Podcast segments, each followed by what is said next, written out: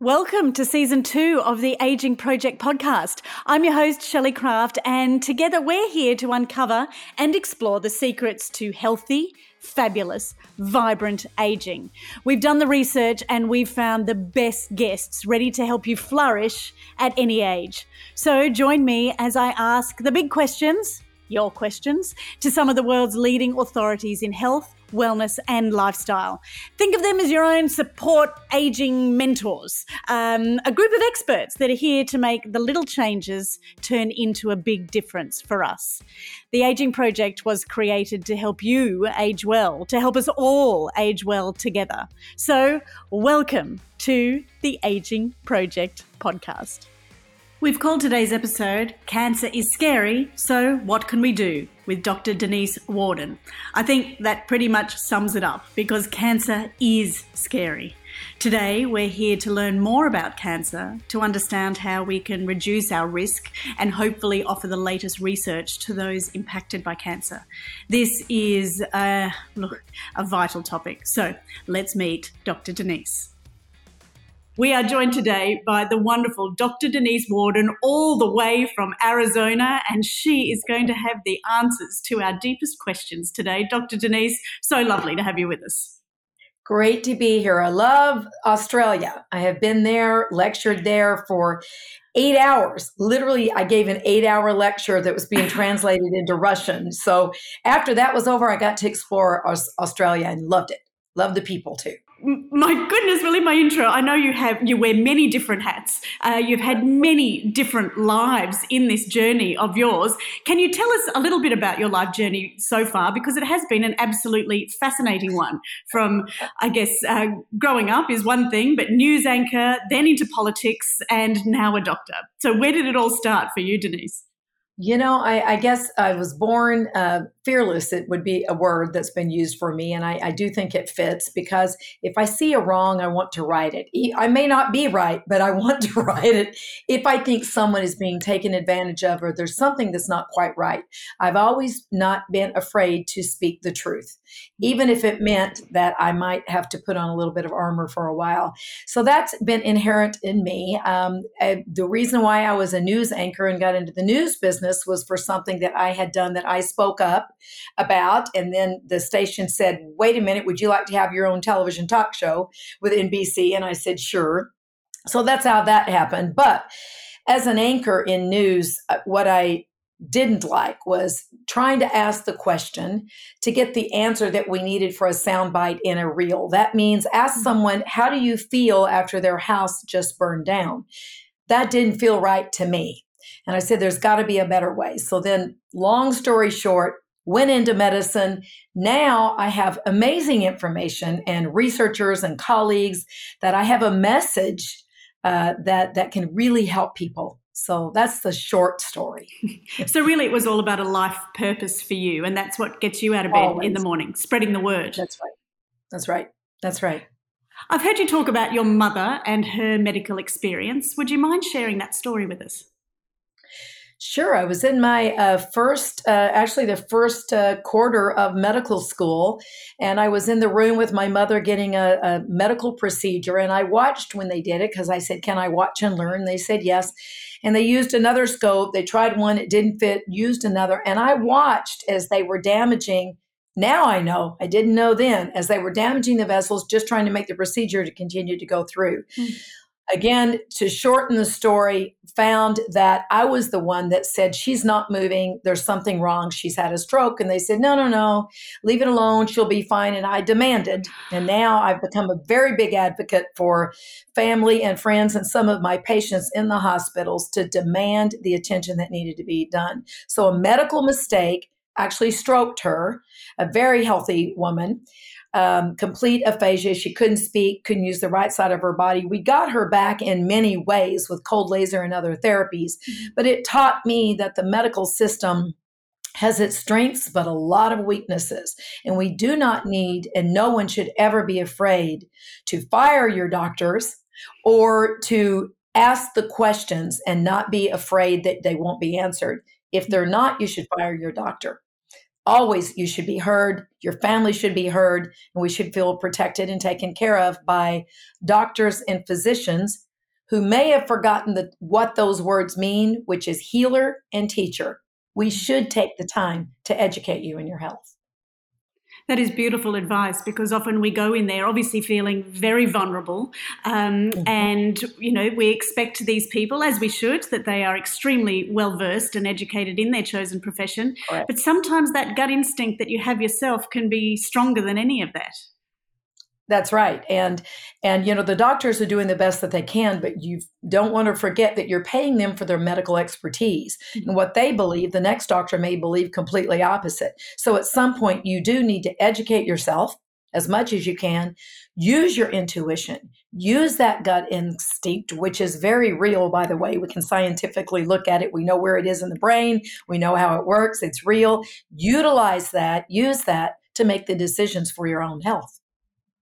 As a doctor, you actually have a, a very large um, spiritual connection, don't you? And you mm-hmm. believe that is such a huge part of healing. Let's discuss that a little bit because we often think that doctors take the clinical side of things um, and aren't allowed to let their spirituality or their, their gut instinct uh, kick in when it perhaps needs to you know, we're really taught in medical school don't let your emotions show. You need to be strong for the patient. You need to be that person in the white coat that the doc, that the person can trust. We're taught not to show the emotions. We're not taught not to get involved in the patient in their emotions. And I have found that to be the most limiting thing in medicine.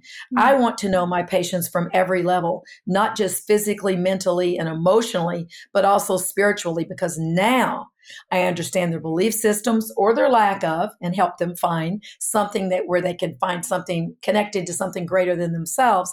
Now we can get someone to 100% better because it takes all of those levels. You leave out one level, um, it's it's hard to get someone to better, no matter how good the physician is. So we look at it as dis-ease being that disease within the body and that does come from the inside. Um, do you believe that cancer is something that you just catch that you contract? Is it hereditary? Are we all just sitting ducks waiting to be picked off by whatever cancer it might be? Or is right. it something that does start with that dis-ease within our own bodies well, all of the above, I'm going to say. And so we know that only mm-hmm. maybe 2% or 3% of cancers are actually genetic. So very few are. We've gone down the wrong track, studied the wrong thing, in my opinion. And people who are interested in this can read the book by Travis Christofferson called Tripping Over the Truth. And it's the history and the science of how we've really studied the wrong thing. And we are still doing so. It is a metabolic disease. That means something has gone wrong inside the cell, in the metabolism of the cell, and that's what kickstarts most cancers. So, is it genetic? A few are.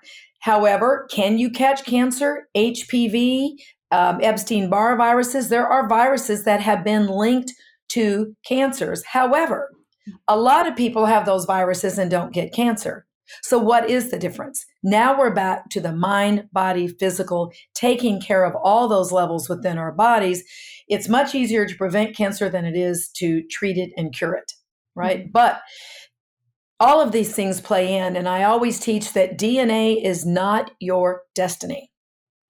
Epigenetics, the study of turning on good genes, turning down or turning off bad genes, that's where the studies should be if we want to look at the genetic portion, epigenetics, because we're in control of that. So we we have a lot of things that we can do in our lives to help prevent and help us not contract diseases including cancer. So let's start with that. Let's start at the beginning with prevention. Let's not get this thing at all. what, what does good cancer prevention look like to you? Well, again, if you've got stress in your life, many studies have shown stress alone. It, it, turns on what's called, we have an autonomic nervous system, and it's supposed to be in the middle, and we're supposed to be able to fight or flight when we need to to run from the bear. Mm-hmm. And we should only do that maybe, I don't know, a couple times a month, run from the bear. Hopefully we get away. and then we, we We're not going to have to worry about it at all otherwise. right, right, right. So, but what most people are doing in our lifestyles today, we're running from the bear all the time. Mm-hmm. So when we're turning in, turning on that sympathetic nervous system, we're turning off the other piece of that nervous system, the parasympathetic, and that is rest digest, that is your sleep, that is your digestion, so you can get your nutrients, which we need to combat every disease. Um, where we can do DNA repair, where we actually repair and we detox the body. You turn those things off, you're in trouble. Now we are in trouble and more at risk for cancer and other diseases. So we have to look at that piece. The stress piece is huge. Uh, what is the best way to eat? In general, shouldn't be eating sugar, shouldn't be eating a lot of the white things, which we know are bad. But some people, wine can actually be helpful for. Others, it can be detrimental. There are many tests that we can do now to be able to see what is the perfect uh, combination or different types of foods for you. Number one, which foods are not anti, um, that, that don't cause inflammation. So for me, identify the foods that cause inflammation in you. It's called an IgG test, delayed sensitivity. It takes 72 hours for some foods to cause inflammation, and they're not anaphylactic. You know those. If you eat uh, celery and you get hives and a rash, you rash, you know not to eat those. But the foods that cause a low level of inflammation all the time, those are important to, to identify. So don't eat the foods that you're allergic to. Don't eat the bad stuff that you already know about. We don't need to talk about what you hmm. should not be doing. But what I really would like to talk about is that I think we need diversity. When we talk about eating the rainbow, it's real. Yeah. There are different vitamins and minerals with different colors and different types of food. So do you need to be do paleo? Do you need to do, you know, all vegetarian? It really depends on the individual, what they enjoy eating, but variety is the key because you're not only getting a variety of nutrients, you're decreasing the amount of the toxins, pesticides, herbicides, chemicals that may be on certain foods. So if you eat the same food all the time, mm-hmm. you're getting you're making your glass more and more full with certain toxins and chemicals. So rotate your foods. Eat the things you enjoy, eat more vegetables in general. That's the key. More vegetables, more deep, dark green leafy, and don't eat the white stuff. It's not that complicated, but I'm not saying that's easy to do. I know, as you said, we've heard it a thousand times. Some of us are still ignoring it, but it's an absolute no brainer, isn't it? Yeah. I mean, I guess yes. they're going to creep in every so often. If you're having your favorite curry, you know, you're going to have some white rice with that. And that can that's be, right. you know, that's okay. But on the daily. That's right. That's right. And you should enjoy it because here's the thing if you ate something that's going to cause some drama in your body and now you're stressed about it, oh my goodness, I shouldn't be eating this Right. Uh, it's going to put on five pounds. It's bad for me. Remember that sympathetic response? Your digestion shuts off. Your immune system is compromised. Now you've got double trouble. You ate something bad and you stressed over it. So I say, if you're going to have a cheat, enjoy it and believe in your body that it can repair, it can heal, and get back to eating healthy. That is a lovely message. Thank you. Then, of course, there is other ways to reduce your stress in your life, and we have, um, of course, gone down the meditation path. What is your practice yes. in that regard? I, I do different types of meditation. Um, I like walking meditations, and I like um, more breathing, more active Kundalini type of, of, of meditations. I do quiet meditations as well. Depends on the day, but when you understand yourself you know what your day is or where you are in that moment. Where are you in that moment? Check in. You'll know what type of exercise that you need to do. But music is a big key. And um, I think it's far underutilized for stress, for mental health, for many things. And music is a beautiful thing. My husband is Barry Goldstein, who is a composer and a producer, and he does a lot of the music and the products with um, Dr. Joe Dispenza, works with Anita Moorjani, works with many, many others. I could keep naming them and keep naming them. But his intention and the science behind the brain wave and heart frequencies that he correlates within the music, it's powerful medicine and it has no side effects. So we need to be using medicine, mean, music more. So you bring music into your meditation practice rather Absolutely. than just sitting in complete silence. No, I like the guided as well. It mm-hmm. depends. Mm-hmm. Sometimes silence, but I like guided. That's me saying, okay, I've got a busy chatter mind today. It's going to be difficult or frustrating to try to clear my mind. So I'll I'll, I'll choose a guided one that will guide me through or a active breathing one where i'm breathing and holding it in the different energy centers and bringing it up so you know i've studied all kinds of different types of meditation and when you're aware of yourself and your emotion in that moment, you can choose the proper meditation. And I'm actually laying down, so I've got some that will be um, releasing soon. I have a meditation that I'm doing with Barry called Symphony of the Cells, and it was prompted by a lot of my oncology patients sitting in that IV chair, whether they're getting a vitamin C IV or they're getting chemotherapy. What are they thinking and doing in that moment and helping guide them through a visualization of talking to their cells and their molecules in their body. And so I'm excited to uh, release that very soon. I have a lot of my patients using it already. Donese, that sounds amazing. Is that is that just for cancer patients, no, or can, is no. something you can use yourself? everyone can use it's it's it's very good for that hour in that that chair but mm-hmm. um, no everyone can use and a lot of my patients have really enjoyed it whatever their disease states are whatever they're struggling with it's really again bringing back the power of you empowering you to know that the best pharmacy in the world is your own bodies we don't have pharmaceuticals or nutraceuticals that are nearly as powerful of the molecules that your own body produces. So, how does it produce it when we're in that parasympathetic, I'm okay state? There's no bears to run from. The body says, hmm, I'm not in survival mode. What can I do now? It's in when it's in that repair state. That's when we see literal miracles happen. And I'm going to say miracles because we can call them spontaneous remissions.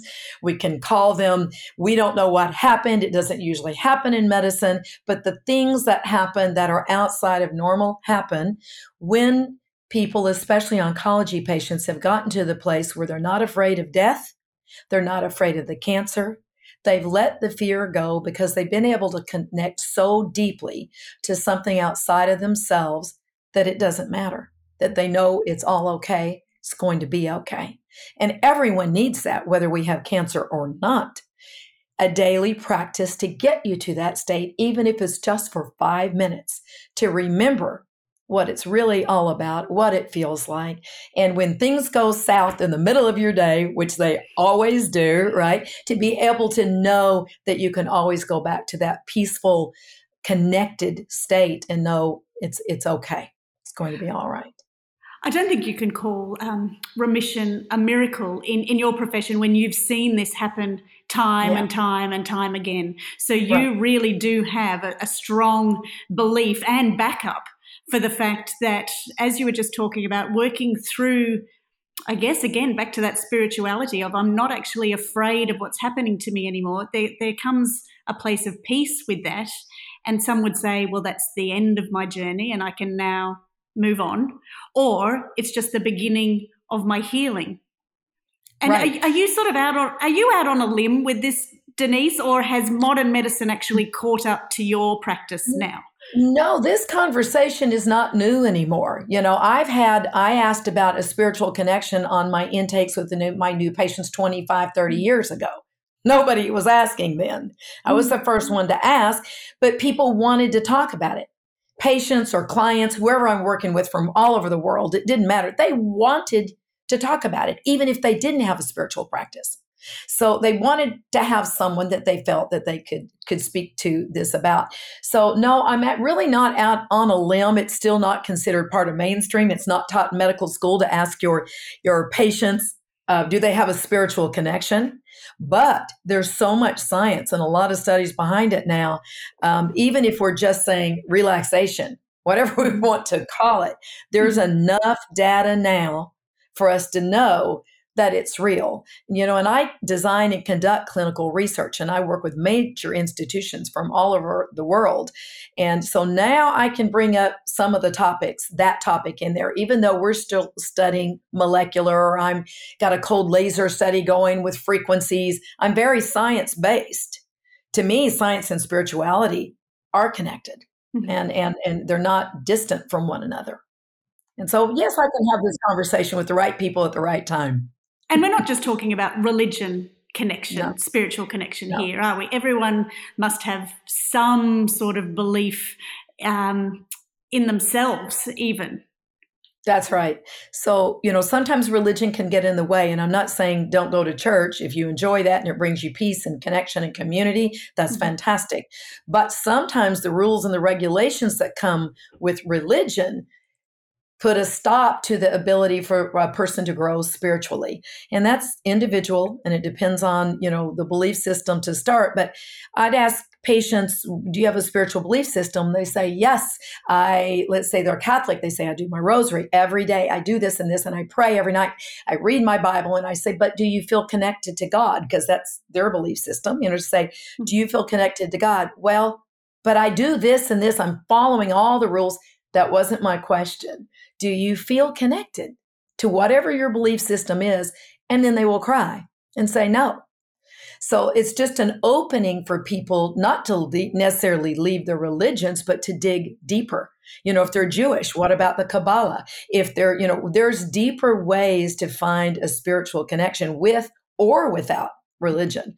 And I find that music and meditation is similar to prayer, and you can swing it any way you want into your belief system, but finding that and experimenting and playing with it is a beautiful thing. And people, when, especially oncology patients, when they've been given what they consider a death sentence, they're facing the mortality. They're, they are searching at that point. But if they're searching out of fear, it's different than searching for this is an opportunity. And I will tell you that my, I call them thrivers, not just survivors. They are hmm. thriving. Those that should have been gone a lot, many, many, many years ago. They're the ones that say cancer was the best thing that ever happened to me because it woke me up. Now I'm just not mom. I'm just not wife. I'm just not CEO of the company. It woke me up to find me, to know me. And it was the best thing that ever happened. And I would hate to think, yeah, yeah, hate to think you need that kind of, of wake up call, which okay. again comes back to that prevention, doesn't it? That's and right, it does. That, but sometimes we need a wake up call. I hope it's not cancer. Maybe yeah. a wake up call is, you know, you stubbed your toe, but something that says, come out of the dream, come out of this, who you think you are in this world, and really know who you are. Our wake up call is our chat with you, Dr. Donese, today. And again, back to that simple fight or flight. If we're forever living in that uh, that stage of running from the bear, you're never at peace, and your body is never at peace. So back onto the prevention. One of the greatest things you can do is find moments in your day of peace, whatever That's that right. is for you. Beginning your day and ending your day are the mo- two most important times. When you get up in the morning, if you put your feet on the ground and you're flying, you haven't even woken your body or sense your spirituality, anything into that day. Take a five minute process, do something, listen to a song, do meditation or prayer, or something. Start your day in that mode. And before you go to sleep at night, try to do that as well because many sleep challenges, people can go to sleep, but they wake up in the middle of the night, usually around three or four, um, because you're breaking through subconscious, all these thoughts and things that are bothering you in your day that you stuffed are still bothering you. So they're going to wake you up in the middle of the night. So if you can let go of things and feel that connection again before you go to bed, it's very powerful. And sleeping, and you know, I have the seven pillars of health that I that I teach, and that you should be checking in on those pillars. You should be rating yourself a scale of one to ten and doing it often to say, hmm, is something off? Maybe I don't need to be ignoring that. Maybe I do need to go to my doctor, or maybe I need to meditate more. I need to go walk in the forest. Something is off because we ignore these signs and symptoms that our body gives us and think, well, that's normal, it'll go away. We need to be more in tune with our bodies, our minds, our spiritual, our relationship, all all of these basic pillars. Well, let's start with that. Back to the beginning, which is cancer. And so mm. many people, you know, go to the doctor not knowing they even had it and could be so far down the track. I mean, I find it because I uh, luckily I have have never been touched by it personally, but how can you not know what's going on in your body with cancer? What is cancer, and should we be able to feel it somewhere in our mind, in our body, in our gut? You know, I would have generally said not necessarily. If you don't have a tumor that's large enough to be pressing on something for you to have signs and symptoms, you may not know it's there. But generally, most people start feeling a little fatigued. They forgot what good energy feels like what a 10 mm. feels like. It slowly was coming down, or sleep challenges, or their bowel movements are off. You know, little symptoms that keep coming and keep, keep coming and get ignored.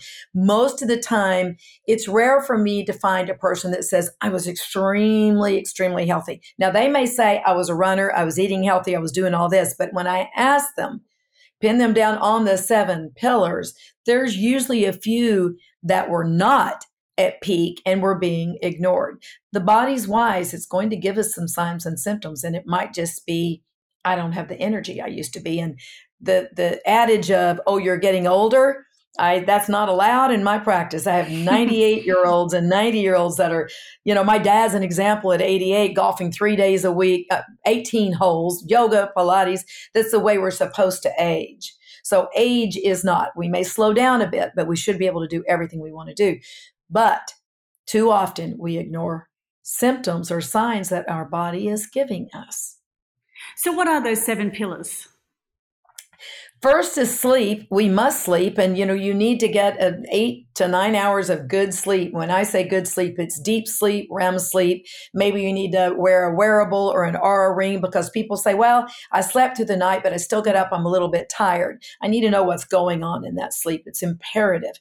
Um, next, we I've already kind of brought up a bowel movement. Nobody wants to talk about it, but it becomes the most popular topic. Um, so, what is a normal bowel movement? Would be the first thing. It really should be from your your wrist to your elbow, that long. And it should be about as big around in the middle as your wrist, should be medium brown color, a soft log. It should be formed into a log, easily passed. Medium brown doesn't smell bad. If it's not there, and, and every day, if it's not there, don't think, well, it's just kind of normal. It's just me. No, there, there's something that's not allowing your body to eliminate like it should. That's a big one when it comes to health because the brain gut connection is a whole nother topic that we could talk about but that affects your mental your brain your immune system is modulated in your gut. That gi health is huge and a lot of people ignore it we need normal bowel movements. Well, there's um, so much. Sorry, just on that quickly. There's yeah. there's so much disinformation about that. Whether they float, whether they're pebbles, whether they're this, whether they're that. If it's yeah. two days a week, if it's five days a week, if you do four yeah. a day. I mean, it seems the range of normal in inverted commas is is very broad. But you're saying no, daily soft log, would, wrist to elbow. That's the length of your foot, by the way, peoples.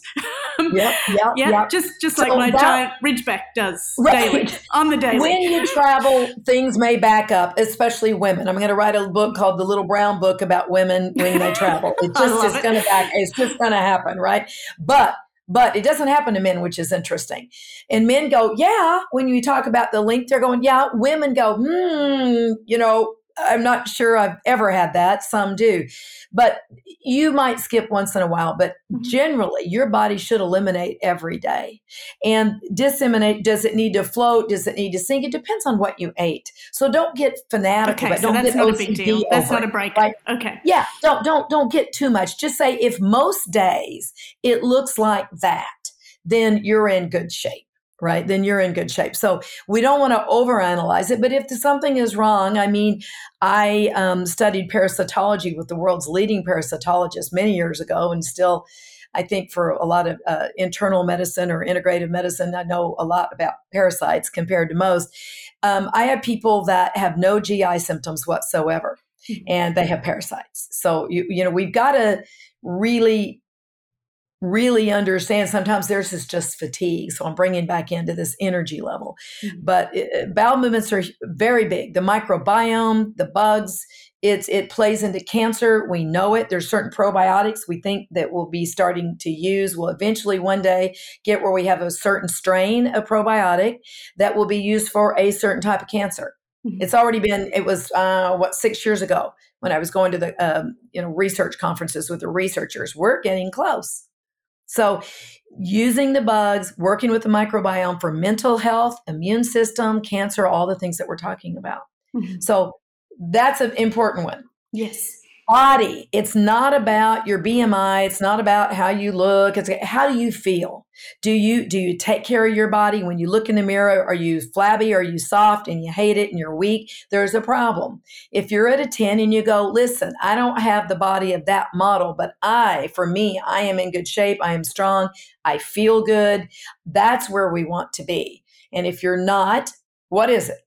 Exercise what you know there's reasons mm-hmm. and, and finding that and have all kinds of things that we dig in to find the reasons why it's not perfect but uh, body is an important one energy level scale of 1 to 10 you should wake up with good energy you should have energy throughout your day not crash in the afternoon you should go to bed at night with a calm good energy not a wired mm-hmm. tired and wired we call it mm-hmm. energy in appropriately letting your body hormone wise hormonal wise know where your cortisol levels should be at different times a day, where that pattern is. Knowing those hormones is huge, but energy should be good.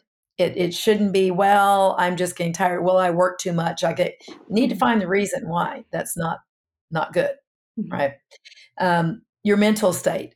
Are you happy? Yes, you're going to get upset over things. Yes, you're going to get mad. Those are normal emotions.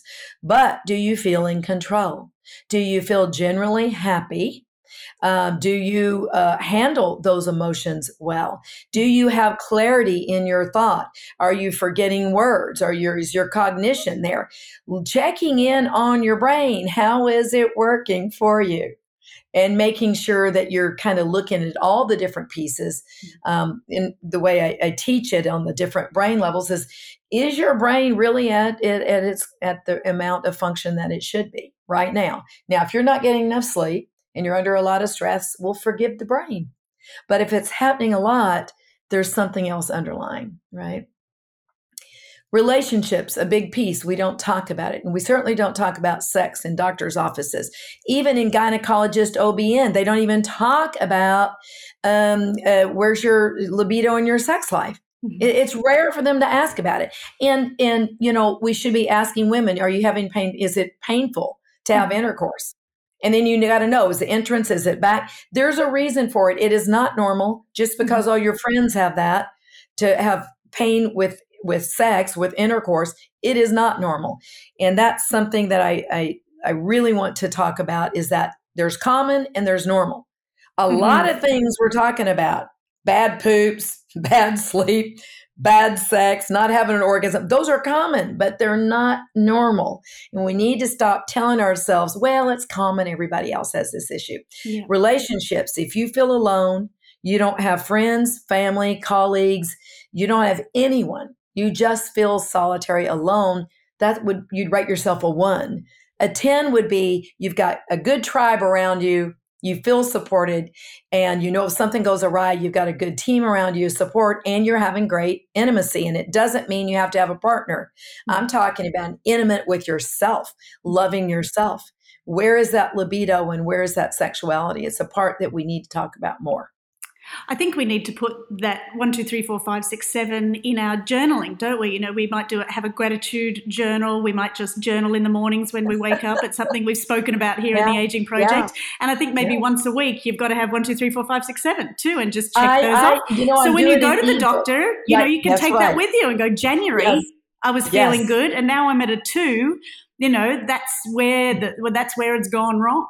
That's exactly right. I'm doing a free ebook that it'll come out at some point when it all gets done that everybody can do. It's just that checklist and it gives some you know some options of things that you might think about doing if they're off but here's the problem when you go to your doctor and you say listen my energy's a little less they go they're thinking in their head well so is mine mm-hmm. too often symptoms get dismissed until they're so severe that now they have to start looking. Mm-hmm. How many times have I had someone in front of me? I see something on the lab that just got dismissed for a long period of time and it fit their symptoms. And they're like, why did my doctor not see this or bring this to my attention? Well, there's lots of reasons. Sometimes there's nothing to do for it in traditional medicine. There is maybe on the alternative side, but sometimes we have it on both systems. But sometimes it just kind of gets pushed off until it's so major nobody can ignore it anymore. And that's not great medicine. We need to be listening. You know, the tribesmen that the the the leaders that used to only get paid when you were well. You know, if you were sick, you, the, the you know the the the healer didn't get paid. So you know we've kind of got it backwards here. Mm-hmm. we we need to listen, and when you say something's not right, and your doctor goes, ah, your labs look fine. They're doing a basic CBC chem panel. They're looking at this much of you, this mm-hmm. much. There's a lot more, and and too often uh, we're told, "Oh, you're fine," but patients will come and say, uh, "You know what? I know something's wrong. I feel it. I mm-hmm. know it." And then we look deeper and we find it. So it's but, really up, up to us individually to to keep on that. And again, as you said in the very beginning, right. if you're not getting the answers that you want, if you're not feeling confident in the diagnosis, that's get rid of them and start again. That's exactly right. Try another doctor. Try mm-hmm. another doctor. And there, there's so much in telemedicine now. You know, we all work. Uh, well, most of us we work with people from all over the world. You don't even have to be here. We say, go back to your doctor. This is what I do a lot. Go back to your doctor and make them run this, this, this, and this. Mm-hmm. And then we find things. You can still use your insurance. You can still use the healthcare system. Mm-hmm. But sometimes it needs to be guided. And sometimes the doctors just need to know there's another integrative doctor looking over their shoulder, you know, and helping this patient ask the right questions. Mm-hmm. So, or spending the time with the person to know what they need to tell the doctor. Because a lot of times they're not telling them the things that need to be heard. And doctors in a five ten minute visit can only hear so much.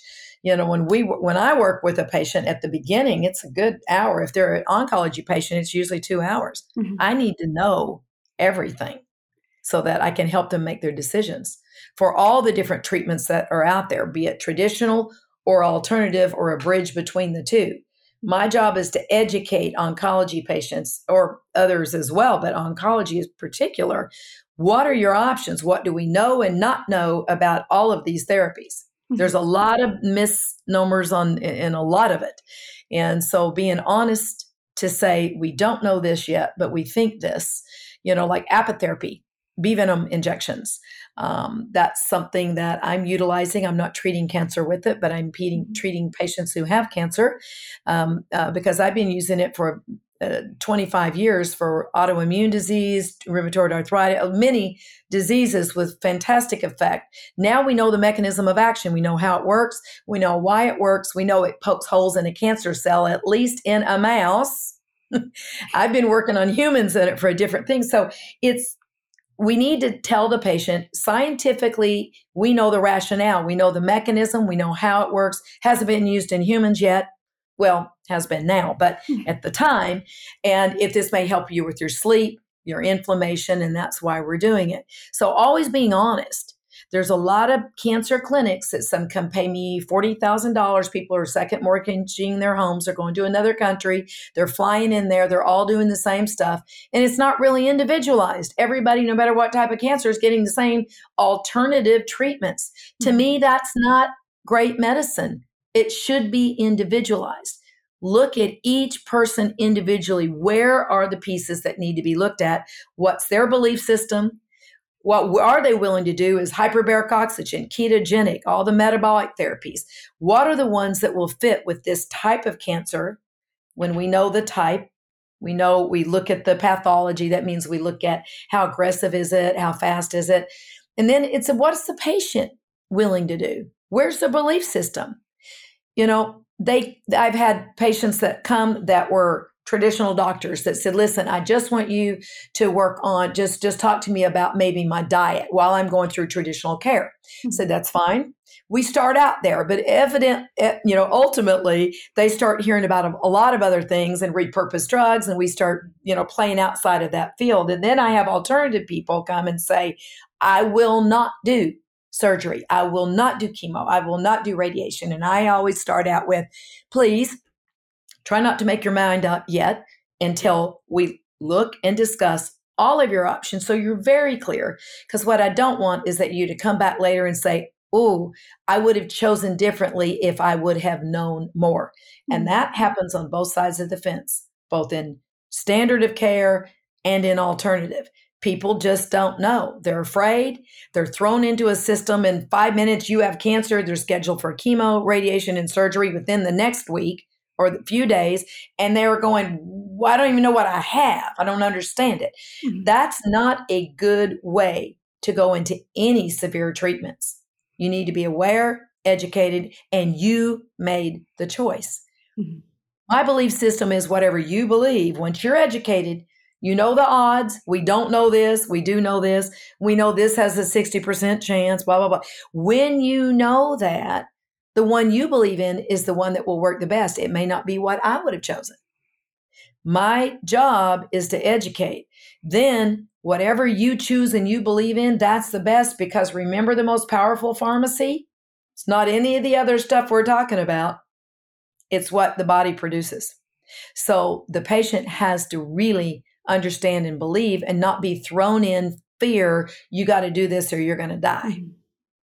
And, and the doctor doesn't know the patient's name and the patient barely knows their doctor's name. That's not you know, if it's life threatening on a, a tumor on something that's life threatening, we've got to take care of it in the immediate. But most cancers, we've got time to educate to make the right decisions. Mm-hmm. So the patient decides for themselves. Obviously, all cancers uh, are very different, and and how they spread and where they start. But is the actual first little cell disruption the same in all cancers? Yes. And so that's where the metabolic theory of cancer comes in. It's, you know, when you get a PET scan, a PET scan has, um, if there's cancer there, they light up because they put the dye, you know, it's a dye that's radioactive dye in your veins. And wherever it's lighting up, that's metabolic activity. What does that mm-hmm. mean? Cancer loves sugar. That is its thing. So when we put sugar in the body and the cancers grab it, they light up, metabolism is there. We get to see where the cancers are. That was a long time ago. Uh, Dr. Warburg saw that, noticed it, and said, there's a connection here with cancer and this sugar and this metabolism thing. So now Dr. Tom Seyfried at the University of Boston is doing some amazing studies. Dr. Dominic D'Agostino, funded by the Department of Defense in America and works with NASA and uh, the our super soldiers, our Navy SEALs. His goal as a neuroscientist was how do we put them under extreme pressure, mental, emotional, physical, and keep them healthy? Well, guess what? He found apoptosis the killing of cancer cells because we all have cancer cells right so he was seeing that and that's how the worlds kind of collided into here we've got extremely fit you know top of our as good as you can get physically emotionally mentally people mm-hmm. and cancer patients what they have in common the metabolism the mitochondria the powerhouse inside the cell. Remember that from mm-hmm. biology? Yeah, yeah, mitochondria, ATP, energy of the cell. When that gets disrupted, it causes uh, the cell to have a glycol. I won't get into the technology of it, but it causes the cell to be disrupted. When that happens, cancer happens. So many of us, and I think uh, in time we will be able to really prove it, although we've, I, I feel that we've gotten to the point where we have proven it, that cancer is a metabolic disease. It's a metabolic disorder. There will not be one type of a cure. You have to hit it from all these angles oxidative, nutrition, stress, all these pieces need to be. And that's how we treat our patients with the metabolic um, uh, therapies. Sometimes they're in doing chemo as well. Sometimes they're doing surgery as well, but we can help them have less, uh, have better effects with even the traditional care. They can use less and get better effect. Mm-hmm. That, that means the chemo works better, radiation works better, heal better after the surgeries when we're doing these metabolic therapies. But they can work on their own. We have patients that have only done metabolic therapies mm-hmm. and are doing extremely well, especially glioblastomas. It's the fastest uh, cancer that we've got. It's a brain tumor and very uh, amazing that we can even adjust that at all, lengthen the life of that at all. And there are survivors out there, years and years, that are still going with glioblastomas. And that would have been unheard of years ago. So we're we're trying to hit it from that cellular disruption, not, oh, sorry, you got it. You know, it's genetic. They do the genetic markers to see which chemos might work. That's valuable if you're doing the chemo route. That's valuable but very few cancers are genetically caused. So, so back to that, if it attaches to sugar, um, I'm assuming if you have a low sugar diet, your body still produces sugars, doesn't it, or, or, glucose within your cells somewhere. But does that again come back to your stress levels? Do you produce more? You're a smart girl. You're oh, a step no, ahead. Okay. You know biology. you, there you go. You're a step ahead. There are two. So we put people on a ketogenic diet. They are perfect on their diet. They're having a hard time getting into ketosis because. Mm-hmm if you don't have that free floating sugar, they were starving the cancer is kind of the way to say it. It's a, yeah. it's a bad term, but that's it. But they can't quite get there. It's because they're stressing, and your body will cause glycolysis. It will pull that from your muscles because guess what? You've got to run from the bear. You're in survival mode. What's it going to choose? Right now, survive that bear mm-hmm. or fight cancer. It's mm-hmm. got to choose. It's going to choose survival every time. So you must work on the stress and don't have the sugar in the diet, right? You've got to do both. Oh my That's goodness, Dr. Donese. You've got to work yeah. at all the pieces for it to, to do its real job. That's it. So w- when we say cancer's on the rise and it seems to be everywhere and touching everyone and every family and every continent, is that down to uh, the stressful lives that we're living or that elevated stress, or is there more reasons we're seeing more cancers now? A super quick pause in our conversation have you heard the news? The Aging Project has a sister platform called You Must Try It. It's come about because, like you, we want to age well, but that means knowing which products or brands to buy. And let's face it, with so many products on the market, it's becoming harder to choose. So, with the guidance of our in house wellness team, we are doing the research for you. You'll only find tried, tested, and loved products on youmusttryit.com. So, if that's of any interest, go and sign up. We'd love you to join us. Okay, let's get back to our chat. Well, you know, cancer has been around forever. We find it in the mummies. It's not a new thing. Mm-hmm. Do we know if there's more now than there was then? Not really. Um, but we we we do know, you know, what used to be one in three people, now kind of one in two. If you're a woman, you've got pretty much a one in two and a half chance of having some type of cancer. It might be just be skin cancer, but some type of cancer in your life. A man's one in two. You got a 50% chance. Now, is that growing? Um, it that's those stats have been sitting there a while, mm-hmm. but it seems to be that we are seeing more. Are we just catching more? Mm-hmm. Are we catching them now? Whereas we didn't before? Or is cancer really becoming more prominent? And most of us think that it is, and it is our diet, our lifestyle, our lack of exercise, our poor diets, our stress. It's it's playing into it. Our hormones are a mess. Mm-hmm. We uh, we do these specialty hormone tests that we can look at not just your level of estrogens, testosterone, or progesterone, but where are they converting? Are they going down a pathway like 16 hydroxy. That one causes DNA damage. That's aging to your show. That's aging, and that is uh, cancer. That's what that pathway, we can see those metabolites now. We used to not be able to see it, and we can use natural things to block those pathways. Mm-hmm. So we've gotten better at seeing things you know people come in and they're on they're on hormones and i say well let's just check and see where those are going mm-hmm. what they are really doing they say am i safe to do it and so i said let's see what we can see let's see how far we can see mm-hmm. and block if we can so to answer your question i don't know that we really know yet but i believe we do believe it's on the rise mm-hmm. So, the idea, I guess, the best idea is to create a really poor environment within our bodies for cancer to survive, which ultimately means That's having a great, well rounded life, diet, um, limiting that stress, having a good spiritual practice, giving time yes. for yourself, all of those things. Um, all those things. Ketosis obviously plays plays a huge role in that, and that can be something um, as simple as your intermittent fasting, time restricted eating, where do ketones i haven't quite grasped what ket- the difference between ketones and ketosis is in, in that regard yeah.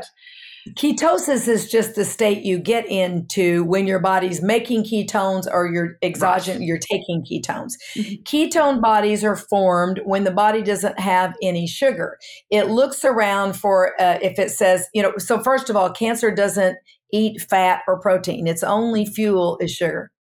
So you if you does if there's not enough sugar around the body goes what am i going to use for my brain energy for energy for the body i have to have energy so it converts it starts burning fat When it burns fat, it makes ketone bodies. And by the way, those are clean fuel. Your brain loves it. That's why in neurological diseases, Parkinson's, ALS, MS, all of these brain path, um, Alzheimer's, we're seeing really good effect with ketogenic diets from a brain standpoint because ketone bodies are clean fuel. It's like the high octane. It's better. It's a better, faster fuel. But if you eat sugar and carbs, your body goes, oh, I don't have to produce any ketones now. Okay, right? so, so actually starving the body for a little while in your fasting creates ketones. And you got it. So fasting, that, right. Create, that's right. Fasting creates ketones, but we can't fast all the time. So that's why the diet high in fat. So again, a lot of people say I'm doing ketogenic diet, and I say, "Are you in ketosis?" Well, I don't know. I think so. I said, "Well, first of all, if you're not testing, you don't know." And don't do it if you're not going to do it right. Mm-hmm. Because a lot of people go and try a ketogenic form of diet and it's unhealthy. They're not getting enough vegetables. They're mm-hmm. decreasing their carbs because they can't have enough vegetables. If you're going to do it right, you have to have high fat. We're just talking 70, 75% fat. Mm-hmm. Good oils, that's avocados, coconut oil. You have to work hard to get enough oil. You have very little protein. People think it's an Atkins high protein. It is not. It's lower protein, and we adjust it per person, type of cancer, where they're at. If they're losing weight, we have to adjust it. Mm-hmm. But in general, ketogenic diet is high fat, low protein, and super low carbs and no sugar. That's what the diet is. That's tough to stick to all year round, isn't it? Well, not now because there's so many great recipes and we've got monk fruit sweeteners and you can make fat bombs and they're better than a Reese's cup. There's so many good things out there that you can make that are high fat, that are yummy. No, it's it used to be harder, but now so many people have come up with great recipes.